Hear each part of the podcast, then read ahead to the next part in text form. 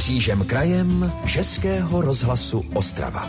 Vycházky do přírody mají stále od vlády zelenou, samozřejmě pokud lidé nejsou v karanténě. Ale ani na jednom z nejoblíbenějších turistických cílů v kraji, na Lisé hoře, teď plno není. Do výšky 1323 metrů, kam se tyčí Královna Beskyt, třeba včera přes krásné počasí mířilo daleko méně lidí, než bývá zvykem.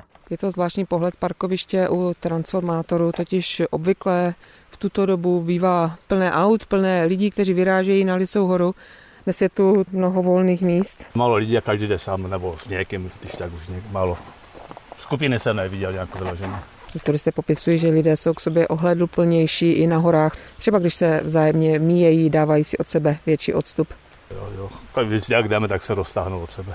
Z Lisé hory se teď vrací i pan Marek. Je krásně a chceme využít té možnosti, že v pobyt v přírodě v podstatě je to, co si můžeme dovolit, takže se snažíme to využít a trošku tu imunitu posílit v té přírodě.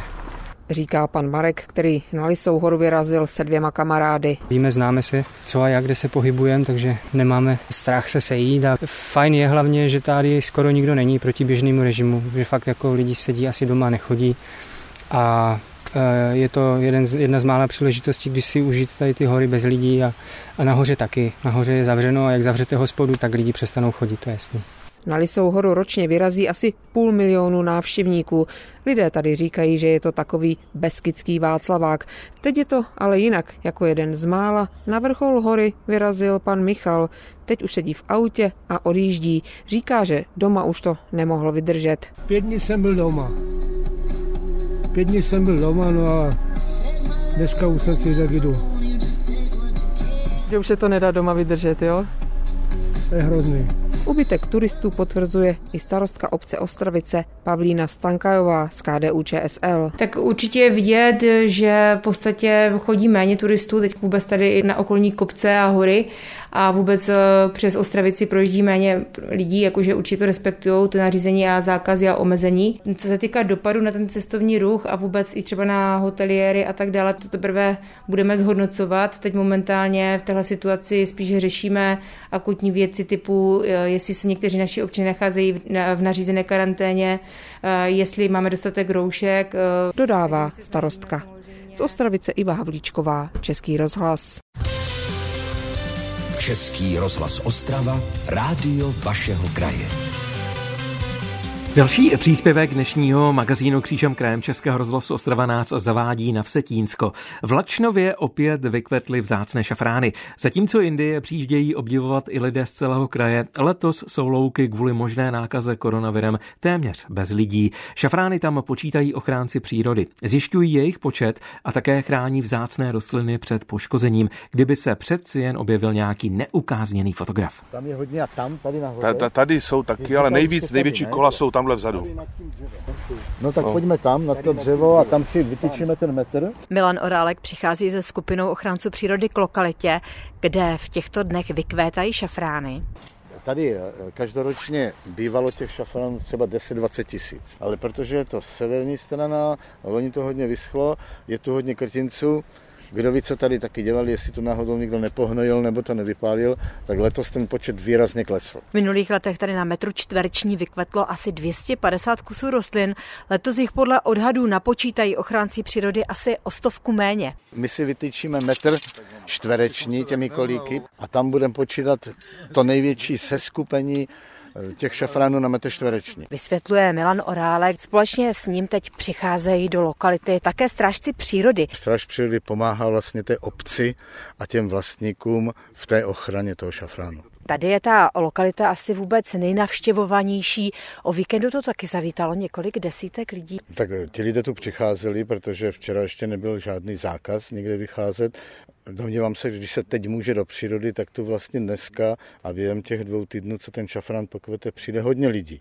My jako stráž přírody je budeme ale, tak říkajíc, posílat mimo tu obec, protože už pan starosta byl dost nevrlý, že tady ty lidé chodí. Objevily se třeba nějaké lokality právě v tom soukromém vlastnictví, kdy vy budete chtít i proto, že je tam ten výskyt obrovský, změnit ten pozemek s tím majitelem, aby byl ten šafrán lépe chráněný. Chtěli bychom minimálně jednu lokalitu, to jsou Vařákovy paseky, kde šafrán roste na obecním pozemku, nechat krajským úřadem vyhlásit jako přírodní památku, protože ten živoucí šafrán je vlastně to poslední, co zbylo po vypálené osadě Vařákovy paseky. Tam dnes najdeme jenom pomníček a ten šafrán a přitom ty pamětnice, co přežili vypálení, vzpomínají na to, že ten šafrán tam na zahrádkách rostl. Pavlína Žítková teď je zaklekla do trávy. Kolik jich tedy teda máme? 89, 90,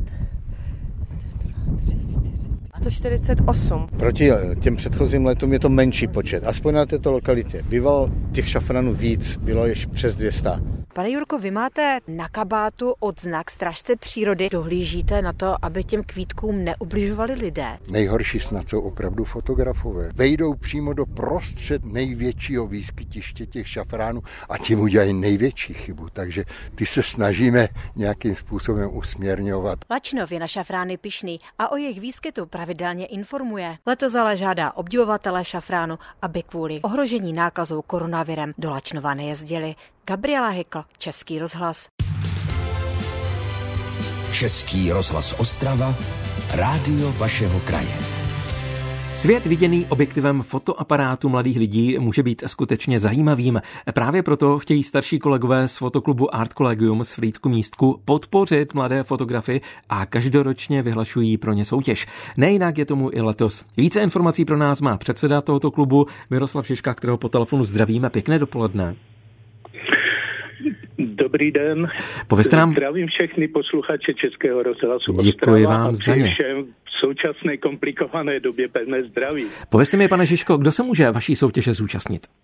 Letošního 23. ročníku fotosoutěže pro mladé autory se mohou zúčastnit mladí lidé z Frýdku, Místku a okolí, kteří v letošním roce nepřesáhnou věk 25 let.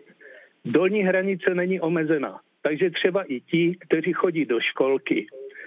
I takový případ jsme tu měli. Důležité je, aby dítě fotografii samo pořídilo. Vyhlásili jste pro letošní eh, ročník nějaké téma? Eh, téma je libovolné.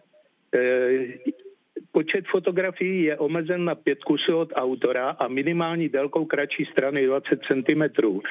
Kompletní propozice mohou zájemci najít na Facebooku fotoklubu Art Collegium Friedek Místek, psáno Legium se dvěma L a na webových stránkách fotoklubu.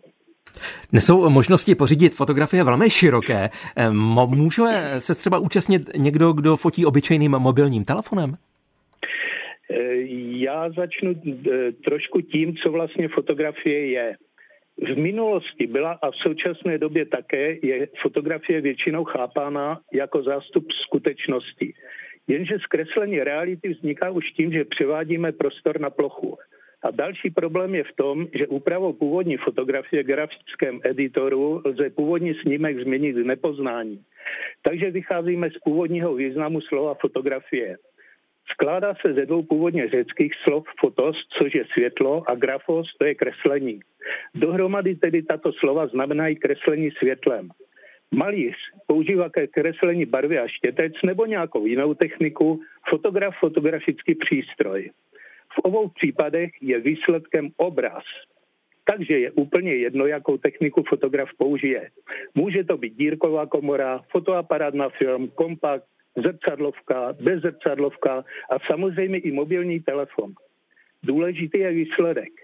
Viděl jsem kvalitní velkoformátové fotografie pořízené mobilním telefonem a známý český dokumentární fotograf Jan Šibík ke své práci používá také i mobilní telefon. Pane Žižko, kdyby se někdo chtěl do vaší soutěže zapojit, tak dokdy a kam vlastně mohou zájemci ty výsledné fotografie doručit? Uzávěrka soutěže je 29. května tohoto roku. Od 18. června by měla proběhnout v prostorách knihovny v Místku vernisáž výstavy spojená s předáním cen nejlepším autorům. Fotografie mohou autoři zasílat na adresu Fotoklub Art Collegium, Obchodní akademie, Palackého 123, to se dobře pamatuje, 73801 Frýdek Místek. Termín výstavy samozřejmě bude platit v případě, že pominou opatření spojená se šířením koronaviru. O případné změně termínu vernisáže budou zúčastnění autoři včas vyrozumění.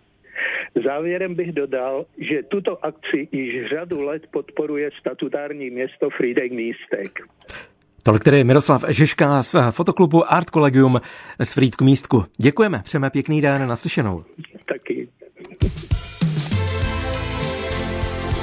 Český rozhlas Ostrava. Rádio vašeho kraje.